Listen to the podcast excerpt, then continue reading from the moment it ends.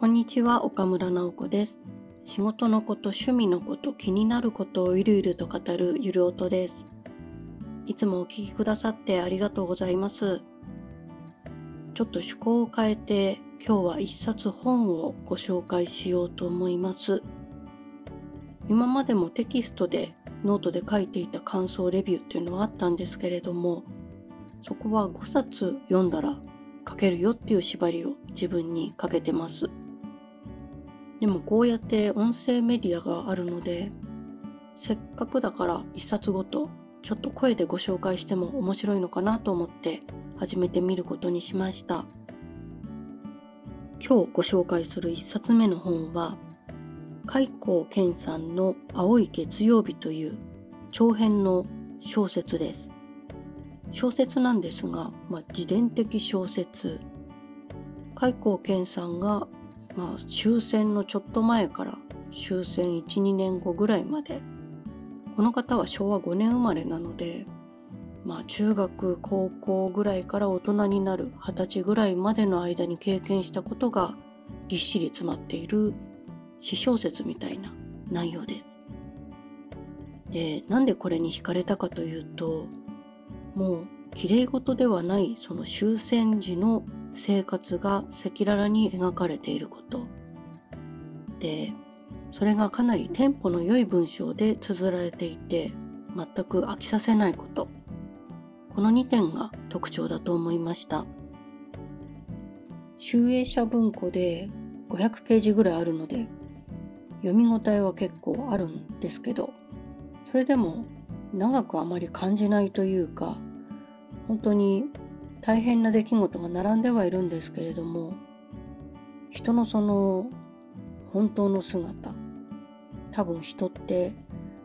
ピンチの時ほど本性って出てくると思うんですけれどもう終戦の間際なんてみんなそれの連続だったと思うんですよね。もう食べ物はないし学校に行っても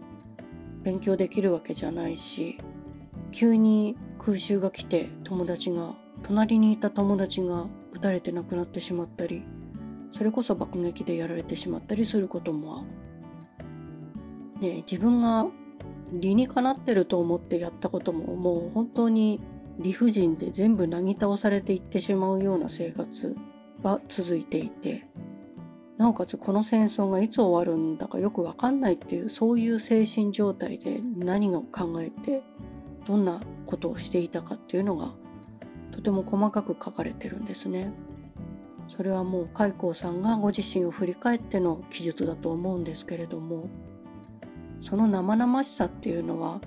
多分経験してない人には絶対真似できない詳しさであり赤裸々なものでありプラスそこから人間のたくましさ面白さずるさとか意地汚さとかも全部含めてなんですけれどもその人間のしたたかな感じっていうのが本全体から立ち上ってる感じがして推した一冊だなと思いました。開口健さんはまあ気候文学で有名な方でカナダとかアラスカとかに行ってまあ冒険をしてその冒険の内容を詳しく描写したりご自身のいろんな心理状態を書いて、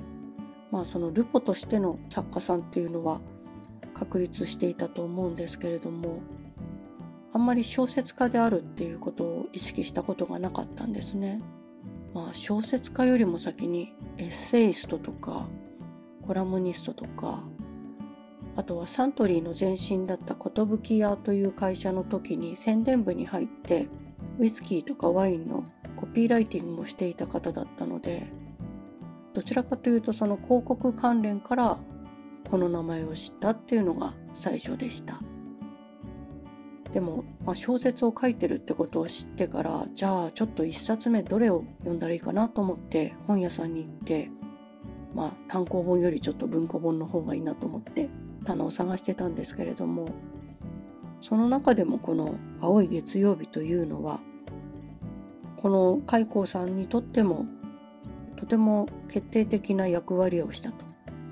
まあそのルポタージュとかだけじゃなくってフィクション自伝的ではありますけれどもそういった小説も書ける人なんだっていう立場を確立させた作品ということでした